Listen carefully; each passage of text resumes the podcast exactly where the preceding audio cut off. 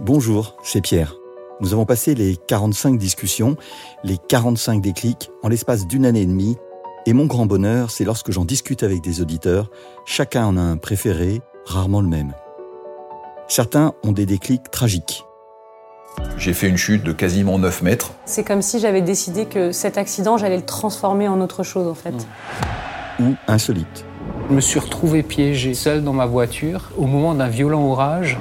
Certains en ont plusieurs. Ma vie a été remplie de déclics. Aujourd'hui, je pourrais donner deux sous-titres à Déclic, le podcast des gens curieux du côté des auditeurs et celui des engagés dans la vie du côté des invités. Je les remercie toutes et tous de leur confiance et de leur parole. C'est parti pour 30 minutes, sans coupe ni montage. Vous êtes bien sûr Déclic. Déclic. Déclic. Déclic. Ce podcast est produit par Toutac, expert en podcast learning. Il fait un temps magnifiquement beau, mais c'est l'automne, et il y a une heure, il pleuvait. En cette fin d'après-midi, les senteurs du sol et de l'eau viennent jusqu'à nous. Cela devrait être un week-end de champignons. Je m'appelle Pierre et suis le fondateur de Toutac qui crée des podcasts dédiés à la formation et la communication par la voix et produit Déclic, ce moment où tout bascule. Dans le fauteuil à côté de moi, nous accueillons Arnaud Rousseau. Bonjour Arnaud. Bonjour.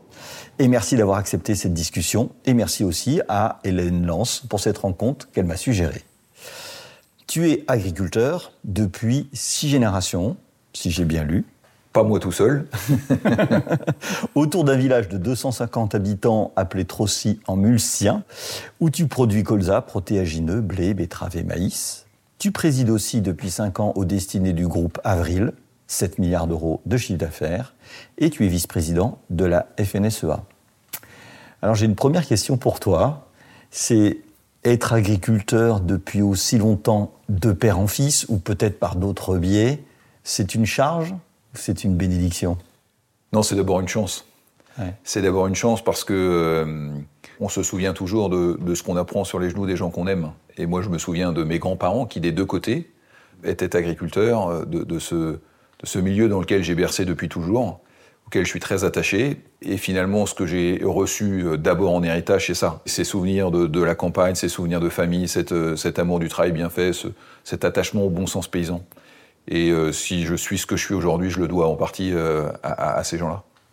Et quand tu as cet héritage réel et puis dans les gènes, à un moment donné, t'as pas tout envie, en- envie d'envoyer balader parce que ça peut être lourd. Alors ça peut être lourd, mais euh, dans ce que j'ai reçu aussi, il y a l'idée que, que chaque génération apporte sa pierre à l'édifice et que, évidemment, entre l'agriculture que je vis aujourd'hui et ce qu'elle était euh, pour mon grand-père, Charles, Trossy, dans les années 40-50, évidemment, tout a changé. Euh, le machinisme, la numérisation de l'espace, euh, euh, les animaux, enfin voilà. Et donc si l'agriculture évolue, comme les autres activités, il y a des constantes. La constante, c'est la météo, par exemple, le ciel. ouais. La constante, c'est le sol. La constante, c'est l'agronomie. Et donc, c'est ça qui est passionnant dans mon métier, c'est que à la fois, il y a des choses qui ont été euh, extrêmement modernisées, et de l'autre, eh bien, on dépendra toujours du fait qu'il pleuve, que euh, la terre soit travaillée au bon moment. Et ça, euh, c'est pas prêt de changer. Et alors, quand tu rentres chez toi, qu'est-ce que tu fais? Quand tu arrives dans ta maison, tu viens de Paris où tu as passé trois jours à la Défense, euh, tu rentres chez toi, qu'est-ce que tu fais? Eh ben, je prends la mesure de la chance qui est la mienne. D'abord parce que euh, j'ai la chance d'avoir euh, une famille nombreuse, des cousins, voilà, des enfants, des frères et sœurs. Et donc ça c'est une chance. Ensuite j'ai la chance d'avoir beaucoup reçu. Et, pas simplement sur le plan de l'héritage ou, des finances, c'est pas ça le sujet. Mais j'ai beaucoup reçu sur le fait que ce lieu, c'est mes racines. Voilà. Et que chaque génération y a un peu contribué. Et donc, euh, quand je rentre chez moi, je me dis que j'ai beaucoup de chance. J'ai beaucoup de chance, d'abord parce qu'on est, euh, on est dans un pays où finalement on s'en rend pas compte. Le Gaulois est un peu grognard. Mais on a, quand on fait comme moi pas mal de voyages, on sait que finalement en France on a quand même beaucoup de chance. Ensuite, euh, c'est des paysages, c'est euh, une ambiance, euh, voilà, c'est des racines. Et, et quand on est dans le monde agricole, on, on peut aller loin. D'ailleurs, c'est un métier qui est très ouvert sur le monde, par les échanges, par tout un tas de sujets, par l'alimentation. Mais les racines, ça reste les racines, c'est ce qui irrigue, c'est ce qui nourrit. Et donc, euh, Et tu as besoin d'aller marcher? Alors la marche, ça c'est mon dada. D'accord. Je marche beaucoup, j'adore la randonnée, pas que chez moi d'ailleurs, mais euh, le samedi matin, c'est le jour du Tour de Plaine, et donc là, effectivement, euh, je marche. Et la campagne, marcher dans la campagne, euh, c'est quand même un bonheur inassouvi pour encore longtemps chez moi. ouais. On arrive au moment où je pose une question traditionnelle. Est-ce que tu as eu un déclic? Le déclic, c'est que j'ai eu, au mois d'août 2010, un grave accident. Je suis tombé dans mon puits d'élévateur. Donc, c'est un silo de stockage de grains. Dans, dans le monde agricole, ça existe dans, dans de nombreuses fermes.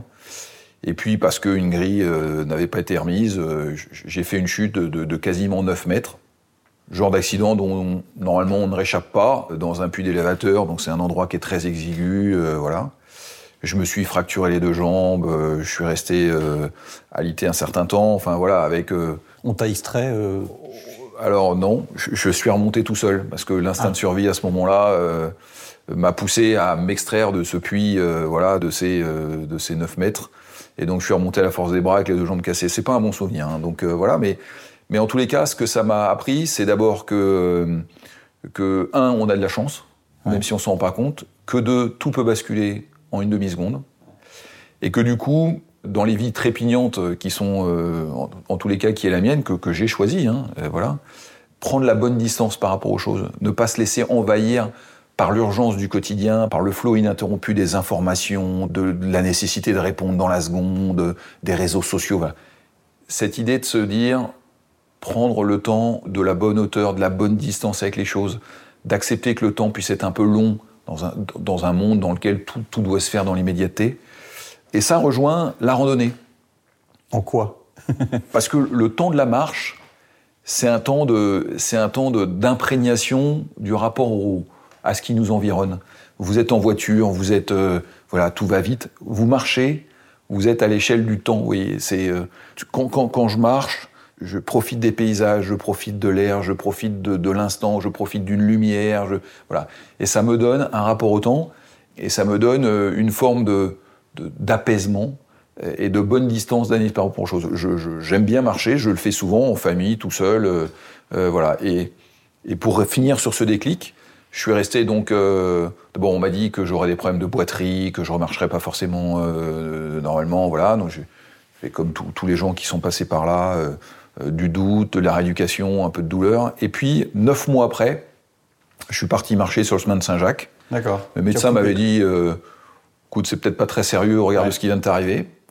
Mais c'était une idée fixe chez moi, l'idée que voilà. Et, et puis, je suis parti sans rien connaître du chemin de Saint-Jacques, et je suis allé jusqu'à Saint-Jacques en, Ça t'a pris combien de temps? une cinquantaine de jours. C'est pas, euh, d'ailleurs, ça, n'a aucun intérêt. Le, le- le- voilà, c'est pas une épreuve physique, C'est pas la rapidité. c'est pas une compétition. Ouais, ouais. Mais euh, ce que j'y ai vécu est, est une chose que j'évoque très souvent parce que on m'aurait dit euh, va, va prendre 50 jours. J'ai dit mais mon métier me le permet pas, c'est pas possible, Ouais. j'ai pas le temps, voilà. Et puis parce qu'il m'est arrivé cet accident et parce que ça m'a donné un peu de distance par rapport aux choses, j'ai saisi l'opportunité de me dire bah là t'as besoin de, de faire ça. D'abord pour me prouver que j'étais capable de remarcher, donc euh, 1500 km, ça permet de bien bien étalonner les choses. Et ensuite parce que euh, voilà, j'ai ça m'a permis de, de- de comprendre encore une fois que tout peut basculer dans, en, en une demi seconde et que de prendre le temps dans un monde qui en a peu et moi qui en ai peu, Mm. c'est finalement ça la vraie richesse. Tout à l'heure, quand tu as évoqué ton accident, le fait que tu es remonté tout seul, tu dit euh, tout d'un coup, euh, bon, c'est un mauvais souvenir, on passe à autre chose. Parce que j'ai pas l'impression que tu avais envie qu'on s'apesantisse là-dessus. Ça veut dire que tu as des mauvais souvenirs dans ta vie, mais ta manière de voir les choses, c'est OK, on a eu un truc, on, passe à autre chose et on construit. C'est vraiment ça, c'est-à-dire que quand je dis c'est pas un, un bon souvenir, bah d'abord c'est un souvenir douloureux parce qu'il y avait il y avait une souffrance physique. euh, ensuite on est choqué. Ensuite on prend conscience que d'abord on aurait pu lisser sa peau. Ensuite que la rééducation va être longue, qu'il y aura peut-être des séquelles. Enfin voilà, donc tout ça est pas très sympa. Mais moi je considère que clairement dans tous les problèmes qu'on rencontre, il y a toujours une opportunité qu'il y a toujours le- la petite lueur. Alors, les- des fois, ça brille pas fort, hein, des fois, c'est un peu loin, mais qu'il y a toujours une manière de sortir par le haut des épreuves de la vie. Dieu sait si j'en ai peu subi euh, et, et que je suis plutôt globalement euh, gâté par la vie, mais voilà, là, j'ai eu un, un gros coup dur. Et cette idée que euh, on peut sortir par le haut, essayer de trouver des solutions, c'est vraiment ce qui m'anime. C'est ce que je fais euh, dans le monde agricole, qui suit euh, à bien des égards des affres. Tu, tu, tu le sais, euh, Ouais. le monde agricole, c'est pas facile tous les jours, voilà. Mais Mais moi, je suis convaincu qu'il y a un avenir, je suis convaincu qu'il y, y, a une porte de sortie, je suis convaincu que la question de l'occupation du territoire, de l'alimentation, des paysages, de l'économie agricole, du bien manger, c'est quelque chose qui a de l'avenir. C'est une vraie conviction chez moi. Mm. Et du coup, face à, à, tant de problèmes, parfois même de souffrance, l'idée qu'on peut franchir l'obstacle, on peut regarder de l'autre côté euh, de la haie et se dire que demain il y aura, euh, voilà, c'est vraiment la, la, manière dont j'apprends les choses. Ouais. Et, et, pourquoi tu t'es engagé? Qu'est-ce qui fait que, que tu ne te contentes pas ou que tu vas au-delà? Alors, il y, a, y a deux, deux, grandes raisons. D'abord, euh, l'exemple que j'ai reçu, hein, on a parlé de, de mes grands-parents, de mes parents. Toujours l'idée qu'on ne se suffit pas à soi et que dans, dans les autres, il y a toujours un peu de richesse et des choses à acquérir. Et ça, je, je, le vis moi tous les jours. Et donc l'idée que dans un métier qui est souvent des métiers où on est un peu seul, ou l'agriculture, où on est souvent, ou l'élevage, la viticulture, c'est un métier où on est souvent seul. Alors peut-être un collaborateur, euh, mm. parfois deux, mais c'est globalement. Et donc l'idée que les autres sont une richesse, ça c'est quelque chose que j'ai reçu en exemple. Mon père, mon propre père, était lui-même euh, très engagé professionnellement. J'aurais pu choisir une autre voie, mais j'ai trouvé que ça avait du sens. La deuxième raison, c'est que voilà, ayant beaucoup reçu, je considère que j'ai le devoir de beaucoup donner. Voilà. On est dans un grand pays. On a des avantages, enfin, pour voyager un peu, on est quand même, on est quand même euh, doté de, de, nombreuses qualités. Euh, on a, on a plein de choses à faire. Euh, Avril est, est, une entreprise merveilleuse dans laquelle il y a des gens dévoués, avec un modèle économique qui est merveilleux. Le modèle économique d'Avril, c'est que la totalité des résultats sont réinvestis dans l'entreprise, avec l'idée que la raison d'être, c'est servir la terre et l'idée qu'on peut développer la ferme France avec des modèles dans lesquels on distribue pas de dividendes en cash, mais on peut faire des choses qui permettent de, de, de, de déployer la ferme France. Donc, euh, ouais, cet engagement, je, je l'ai reçu un peu comme, un, comme une génétique, euh, je dirais, euh, voilà. Puis après, c'est des rencontres. Mais justement, si tu avais un, un portrait d'une personne qui t'a marqué, ça serait qui? J'ai eu la chance de j'en ai plusieurs, hein, mais ouais. euh, Xavier Belin, qui était mon prédécesseur euh, au, au, sein du groupe Avril, j'ai eu la chance de travailler avec lui. C'était plutôt un taiseux, hein, c'était pas quelqu'un qui était très expansif, mais c'est quelqu'un avec lequel, euh, jeune, puisque en fait je me suis engagé jeune, j'ai pu euh, étraîner mes convictions, euh, me faire challenger, mais avec bienveillance. Voilà. Ouais. J'ai pu mesurer aussi le, le, le niveau d'engagement, la rudesse de l'engagement, parce qu'on est aussi avec des responsabilités qui rendent parfois des décisions difficiles. Mmh. Et même si on peut avoir tu une veux forme dire que c'est de... violent parfois, l'engagement syndical, ça peut être violent. Ouais, ouais, la bien politique? sûr, bien sûr. Bon, on est toujours à la limite entre euh, les choix d'entreprise, hein, ouais. euh, qui sont pas toujours simples, euh, l'engagement syndical, le, le, combat syndical. Alors, face à des gens qui ne partagent pas nos opinions, mais parfois aussi en interne, c'est pas toujours très rose. Voilà, donc un peu la dureté, la prise de conscience, et en même temps cette idée que voilà, on a une responsabilité euh, dans le portage de convictions auxquelles on croit. C'est pas compliqué, hein, parce que en fait, c'est pas un effort. J'ai ça chevillé au corps. Mais euh, voilà, donc Xavier Belin, c'est une belle rencontre. Il y en a eu d'autres.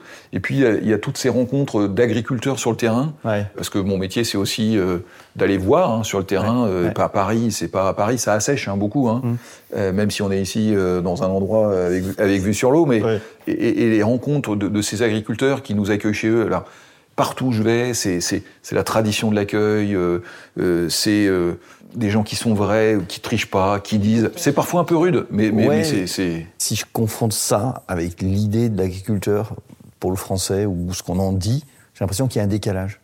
J'ai l'impression qu'il y, a, il y a une certaine vérité, puis à la fois il y a, y a un monde qu'on connaît plus vraiment, quoi. Je une petite Alors, parenthèse. La guerre en Ukraine nous apprend que bah, il y a des matières premières indispensables à notre alimentation dont on n'est plus maître, ou que la moutarde qui est produite au Canada fait qu'on n'a plus de moutarde en France. Donc, on, on, je trouve qu'on vit un, un, peu un paradoxe entre on est en train de découvrir des choses qui existent depuis 20 ans, c'est-à-dire qu'on n'est plus maître de notre source, et puis le monde agricole, c'est un monde qui s'est quand même éloigné de nous. Alors, de... tu, tu, as complètement raison. Est-ce que c'est le monde agricole qui s'est éloigné de toi ou c'est toi qui t'es éloigné du monde agricole? En fait, si je dis ça, c'est parce que je, je, partage absolument ton analyse euh, avec, euh, avec quand même un constat qui est que il y a 20 ou 30 ans, tout le monde avait un oncle, un cousin, un grand-père, un neveu qui était dans l'agriculture. Aujourd'hui, c'est terminé. Donc, les fondements de ce qu'est le rythme des saisons en agriculture n'est plus connu. Qui sait aujourd'hui que, par exemple, une vache, pour avoir du lait, il faut qu'elle ait un veau tous les ans? Plus personne ne le sait. C'est bien, j'ai appris quelque chose. Voilà. Mais c'est d'une logique implacable. Qui sait que euh, euh, on sème du blé là au mois d'octobre pour récolter au mois de juillet, que la betterave sucrière se plante au mois d'avril pour être récoltée en octobre? Enfin, le rythme des saisons, euh, l'agronomie, tout, tout, ça, l'élevage, euh, ça fait plus partie du quotidien des Français. Et pourtant, l'agriculture, elle continue à irriguer les territoires. Et ce que tu disais, c'est que c'est une chance qui est en train de se passer. Même si la guerre en Ukraine, voilà, c est, c est, mm. on s'en serait passé. Mais c'est une chance parce que qu'est-ce qui se passe? Un, on découvre que l'agriculture, c'est quand même le garant de notre souveraineté alimentaire. Mm. Et même si on appartient tous à des générations qui ont toujours eu le ventre plein, avec des supermarchés pleins et des frigos pleins, c'est pas inscrit dans l'histoire. Euh, la course après la bouteille d'huile de tournesol ou le pot de moutarde rappelle à chacun que peut-être tout n'est pas si évident qu'on voulait le dire. Mm. La deuxième chose, c'est que tout le monde s'inquiète de voir le dérèglement climatique. Bah, L'agriculture, c'est une solution pour le dérèglement climatique. C'est une solution parce que demain, la possibilité de capter du carbone, eh ben, ça se fera dans les sols. Et ça se fera pas dans le mètre carré de bitume du périphérique parisien, mais ça se fera dans les terres agricoles, dans les forêts françaises. Et ça, ça apporte des solutions aux questionnements qu'on fait. Il y a un effondrement de la biodiversité. Ben, L'agriculture, ça peut être demain aussi une solution de restauration de la biodiversité, avec des bordures de champs, avec des assolements diversifiés, voilà. Moi, ce que je veux dire à des gens qui redécouvrent l'agriculture, qu'on ont plutôt une bonne image, parce que les agriculteurs ont plutôt une bonne image dans l'opinion publique. C'est plutôt des gens que les gens, euh, que l'opinion publique comme, comme euh, sympa, serviable, euh, courageux. Enfin voilà, il y a cette image qui est véhiculée. Mais la réalité, c'est que tout ça n'a de sens que si les agriculteurs peuvent en vivre. Je ne sais pas s'il faut faire un parallèle, mais euh, on, on, a l'impression que euh, on a un certain nombre de métiers essentiels à notre vie. Alors, je, on va parler des agriculteurs, on pourrait parler des infirmières, on pourrait parler des pompiers. En fait, c'est tous ceux qui finalement sont le plus proches de la vie et de la mort qui gagnent le moins d'argent dans notre pays. Alors, je ne sais pas si la finalité d'un agriculteur, c'est de compter euh, sa, sa, richesse personnelle tous les soirs. Ce qui compte pour mais un agriculteur, c'est même vivre tous les jours, c'est pas plus mal. On est d'accord. Non seulement c'est pas plus mal, mais c'est un incontournable. Hum ce qui est important pour un agriculteur, c'est qu'est-ce qui donne du sens. Un agriculteur, ce qu'il veut, c'est comprendre que ce qu'il fait a du sens, mmh. c'est donner du sens à son action, c'est la reconnaissance, et il y a une crise morale importante dans l'agriculture, parce que l'agribashing, les raccourcis, les commentaires sont parfois vécus comme étant extrêmement blessants pour les agriculteurs. Mmh. Et, et, cette quête de sens, elle prend évidemment sa source dans la possibilité d'avoir un revenu, de faire vivre sa famille, d'investir, parce qu'après tout, une ferme, c'est aussi une entreprise. Donc euh, ça vit pas simplement d'amour et d'eau fraîche. Euh, il faut pouvoir investir, il faut pouvoir innover, il faut pouvoir transmettre. Donc ça, euh, c'est important. Il faut pouvoir attirer, renouveler les générations. Il reste 400 000 agriculteurs en France. On en a 100 000 qui vont repartir en retraite dans les, dans les 10 ans. Mm. On manque de 70 000 collaborateurs dans les fermes françaises, dans tous les métiers. L'élevage, la viticulture, la grande culture, l'arboriculture, la pépi, chez les pépiniéristes. Tout le monde cherche des collaborateurs ou des chefs d'entreprise en devenir on les trouve pas. Et donc, pour attirer dans ce métier, il faudra dire d'abord pourquoi ça donne du sens, pourquoi euh, c'est attendu. Moi, j'ai une certitude, c'est que l'alimentation, quoi qu'il arrive, on continuera à avoir besoin de manger trois fois par jour. Et que la petite pilule qu'on prendrait et qui nous apporterait tous les éléments nutritifs, au regard de ce qu'est l'acculturation et l'alimentation en France, c'est pas tout à fait demain la veille. Enfin, en tous les cas, pas chez moi. Euh, voilà. Moi non plus. Bon, ben, je m'en réjouis. Et que le repas à la française reconnu par l'UNESCO, euh, cette idée que la table, c'est un art de vivre à la française, ça, ça donne du sens. Bon, mais pour ça, euh, il faut qu'on le fasse vivre. Or, qu'est-ce qu'on constate aujourd'hui? De plus en plus d'importations, dans des conditions de production qui ne respectent pas nos normes à nous, Européens, un modèle d'agriculture reconnu parmi les plus durables, des contraintes environnementales de plus en plus fortes, pas toujours comprises, alors même que s'il y a bien une profession qui peut contribuer à l'embellissement, à l'amélioration de l'environnement, c'est quand même le monde agricole, mm. qui par définition a ça en héritage, euh, la terre, euh, voilà, l'amélioration des sols. Donc euh, après, il y a des sujets complexes, il y a des sujets techniques. Il y a beaucoup de sujets. Je vais prendre un qui... Tu as parlé de la biodiversité. Moi, je, je te confesse qu'il y a quatre ans, je pense que je savais pas ce que ça voulait dire il y a deux ans, je commençais à comprendre, et je crois que c'est, c'est probablement le Covid, avec plus de voitures, qui a fait qu'il y a eu des oiseaux, et donc je me suis dit, ah bah oui, tiens, il pourrait y avoir plus de biodiversité. Et euh, on, on, a souvent euh, euh, reproché au monde agricole de tuer la biodiversité. Et donc ça, ça va pas dans le sens d'attirer les gens. Donc comment tu peux faire aujourd'hui pour dire, attendez, c'est, le sens c'est pas celui-là, et on peut en redonner. Tu, tu vois ce que je veux dire? Oui, je comprends très bien. D'abord, il faut pas, il faut que l'agriculture sorte de la citadelle assiégée dans lequel parfois on veut, on veut l'enfermer. Ouais.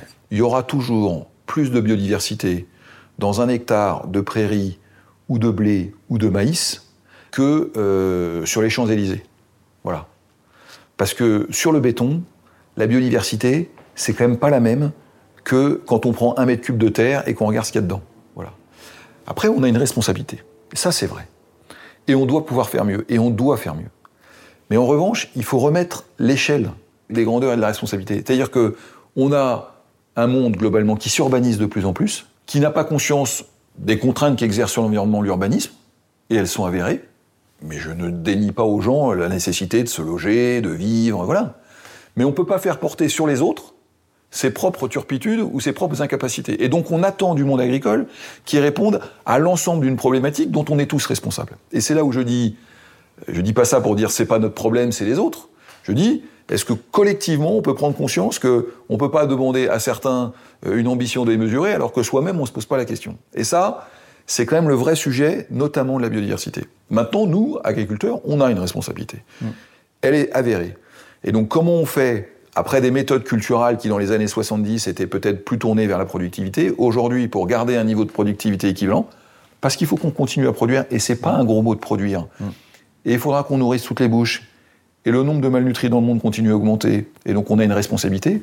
Mais il faut qu'on se pose aussi les questions de la production pour la pérennité du modèle, pour la durabilité du modèle, avec la prise en compte de la biodiversité et le fait que sur le changement climatique, peut-être demain, sur le stockage du carbone, sur le piégeage du carbone, on a intérêt à le faire. Je vais donner un exemple de paradoxe. Tout le monde dit, oui, la viande, euh, c'est pas bien, il faudra en manger moins, voire ne plus en manger. euh, voilà. Qu'est-ce qu'on fera des prairies du Massif central si on n'a pas des vaches à mettre dedans pour les brouter? On n'en fera rien. Or, elles sont un puits de carbone important. Et donc, quand on remet les équilibres en route, on se dit que si on veut conserver à ces espaces leur rôle euh, central demain dans le piégeage du carbone, l'évolution de la biodiversité, il faudra qu'on mette des vaches dessus et qu'il y ait un équilibre économique pour les éleveurs qui s'en occupent. Et s'il n'y a plus les vaches dessus, on aura de la broussaille et on aura des feux qui ont défrayé la chronique tout l'été. Pour autant, est-ce qu'on peut manger moins de viande, le faire de manière plus responsable et manger de la bonne viande française plutôt que des feedlots argentins, américains? Ça, c'est un sujet. Mais quand on l'appréhende comme ça, ça demande plus d'exigence, de compréhension et de responsabilité que des phrases à l'emporte-pièce qui consistent à dire que c'est pas bien de manger de la viande. Tu parles beaucoup d'équilibre en fait. Entre, euh, ben, on- garde des vaches euh, dans des champs parce que sinon ça va brûler. Donc c'est tout- toute une, une espèce de curseur où j'ai l'impression que tout ça c'est compliqué à expliquer. C'est quand même difficile à, se dire, euh, y compris peut-être pour les agriculteurs euh, qui, travaillent pour, euh, pour le groupe Avril ou, ou dans la FNSEA, comment on, explique que ben, il faut y aller doucement. Ça veut dire qu'il faut renoncer. Je ne sais pas comment on gère cet équilibre peu à peu. Alors qu'on est beaucoup dans un moment de rupture. Il y a deux sujets dans ta question. Il y a la complexité des sujets. Aujourd'hui, et notamment euh, à travers la manière dont les médias euh, utilisent les, idées ou, ou développent les idées, on aime les approches un peu manichéennes, où c'est blanc ou c'est noir, on est d'un côté, on est de l'autre. Or, on comprend que quand on travaille avec du vivant, ce qui est notre métier, avec des animaux, avec du végétal, les choses sont nettement plus complexes. Et que moi, j'aime le mot que tu emploies, le mot équilibre. C'est que ce qui est vrai une année n'est pas forcément l'année suivante, parce que la météo ne sera pas le même, parce que la Terre sera pas pareille, parce qu'il y aura une, une épisodie. Et que nous, notre métier, c'est de nous adapter en permanence au vivant. Et donc, la vérité, c'est pas la vérité du passé, c'est la vérité du moment, qui n'est pas forcément celle de l'année prochaine. Et donc, moi, je trouve qu'il faut qu'on accepte, pour aller au fond des sujets, un peu de complexité, parce que euh, les sujets qui seraient tranchés comme ça de manière péremptoire en disant c'est blanc ou c'est noir, bah, c'est peut-être facile à expliquer, mais ça correspond pas à la vérité. Et sur des sujets que je connais bien, je trouve qu'il y a trop de facilité. Et donc je me dis que sur des sujets que je comprends pas, peut-être faut-il que j'accepte de creuser un peu. Ça, c'était euh, le premier élément de réponse. Le deuxième que tu abordes, c'est est-ce que finalement les agriculteurs n'ont pas non plus une responsabilité pour expliquer ce qu'est leur métier, ouvrir leur ferme? C'est ce qu'on essaye de faire, c'est même ce qu'on fait depuis maintenant plusieurs années. C'est vrai que l'agriculteur, c'est plutôt un taiseux. C'est plutôt quelqu'un qui est pas très disert, qui est pas euh, voilà. Mais là aussi, de plus en plus de jeunes agriculteurs, de plus en plus d'agriculteurs qui ouvrent leurs fermes, qui disent, aux riverains euh, venez voir comment on travaille, venez voir nos étapes, venez voir nos chais, venez voir ce qu'on fait.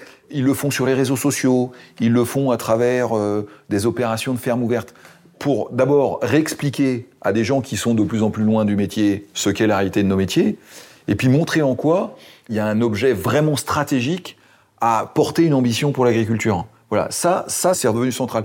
Donc là encore, c'est pas toujours de la faute des autres. Nous, on se réinterroge aussi sur qu'est-ce qu'on doit faire pour expliquer à des gens qui sont de plus en plus loin de l'agriculture l'intérêt qu'il y a à la supporter. Je trouve que, et tu le disais, les récents événements, le retour de la guerre, les contraintes géopolitiques, euh, voilà, font peut-être reprendre aux gens conscience que la question de l'alimentation, la question de la production de l'énergie, parce que dans, les, dans nos fermes, on produit l'alimentation, mais on produit de l'énergie aussi. Mmh. Euh, du photovoltaïque sur nos toits, euh, de la méthanisation, des biocarburants. Euh, voilà, on est des fournisseurs de solutions et, et de solutions de proximité. Parce que ce qui fait la singularité de l'agriculture, c'est qu'elle irrigue les territoires. Et que quand on dit l'agriculture, on devrait dire les agricultures. C'est pas la même si on est dans le Finistère, si on est dans le Cantal ou si on est chez moi en Seine-et-Marne. Et c'est une richesse d'avoir une pluralité de l'agriculture. Donc évitons de mettre des cases et évitons la systématisation, acceptons un petit peu de complexité, et puis les agriculteurs seront au rendez-vous de la communication. Je voudrais qu'on revienne euh, quand tu étais sur les chemins de Compostelle. Ouais. À ce moment-là, tu avais du temps. Tu as passé 50 jours. Est-ce que de marcher 50 jours par rapport à des, des- des enjeux de ton métier d'agriculteur, je sais pas, de ta famille, de ton rapport avec les autres, est-ce que ces 50 jours dans ce monde que tu décris, qui va vite, où tu dois passer euh, d'une chose à une autre, est-ce qu'à ce moment-là, dans ces 50 jours, tu as mûri tout simplement des choses très fortes? La réponse c'est oui. Alors il y a une part d'intime que je vais m'autoriser à garder pour moi, mais, mais ce que tu dis est juste. Il y a une phrase qui est écrite sur une stèle euh, au, au pied euh, du petit village d'Aubrac qui dit Dans le silence et la solitude, on n'entend plus que l'essentiel. Et le fait d'avoir marché seul, alors même si j'ai rencontré des gens, hein, parce que évidemment sur le chemin de Saint-Jacques, il y a- il y, a de nombreux marcheurs, mais le fait de, de m'être retrouvé face à moi-même dans un moment un peu de rédemption pour moi, hein, parce que c'était quand même euh, voilà, euh, c'est sûr que on a un rapport au temps qui est pas le même. D'abord, plus de portable, pas de mail, pas de téléphone, pas de contraintes. Voilà. Le matin, se lever, se poser la question de euh, qu'est-ce qu'on va trouver pour se nourrir et où on dort le soir. Voilà, la base. Et puis ensuite, l'idée de, faire un peu le point, quoi, de, de, de se rechallenger. Et donc, effectivement, mûrir par rapport à sa vie de famille, euh, ma femme, mes enfants, euh, euh, ses projets, qu'est-ce qu'on veut faire de sa vie? Est-ce qu'on n'est pas pris par les événements? Est-ce qu'on n'est pas en train de subir en permanence cette urgence du quotidien? Voilà. Et puis, de l'autre, la volonté de se dire que, ayant beaucoup reçu, on a aussi des devoirs. Euh, on a des choses à faire. On, a, on veut faire quelque chose de sa vie. Très modestement, parce que voilà, j'ai beaucoup de choses que je fais pas bien non plus, mais ce moment-là, c'est 50 jours, pour moi, c'est une source d'inspiration auquel je pense tous les- toutes les semaines, pour pas dire tous les jours. Parce que je sais qu'à ce moment-là, j'ai cristallisé dans mon esprit ce que je veux et ce que je ne veux plus, et la manière dont j'ai d'appréhender les choses. Alors parfois, je me fais prendre à être repris dans ce tourbillon du quotidien, mais c- cette petite euh, corde de rappel, elle existe et elle me rend bien service. Et est-ce que dans les paysages que tu as vus défiler, il y a des paysages qui sont plus inspirants que d'autres? La réponse est oui, évidemment. Pour les gens qui connaissent le, le chemin de Saint-Jacques euh, en partant du puits euh, jusqu'à Saint-Jacques, quand on est euh, dans l'Aubrac, quand on est dans le Pays Basque ou quand on est en Navarre, c'est un peu plus inspirant que, que quand on est le long des routes dans un certain nombre de, secteurs d'Espagne. Et puis après, il y a des endroits aussi où, quand on est sur la Meseta de Mostelares, euh, là, qui dure quel- quelques jours avant d'arriver à, à Léon. Il y a un village tous les 10 km, on est à 800 mètres d'altitude, c'est plat comme la main, on croise personne. Il peut y faire très chaud ou, ou être très pluvieux. Moi, quand j'y étais, il faisait 40 degrés.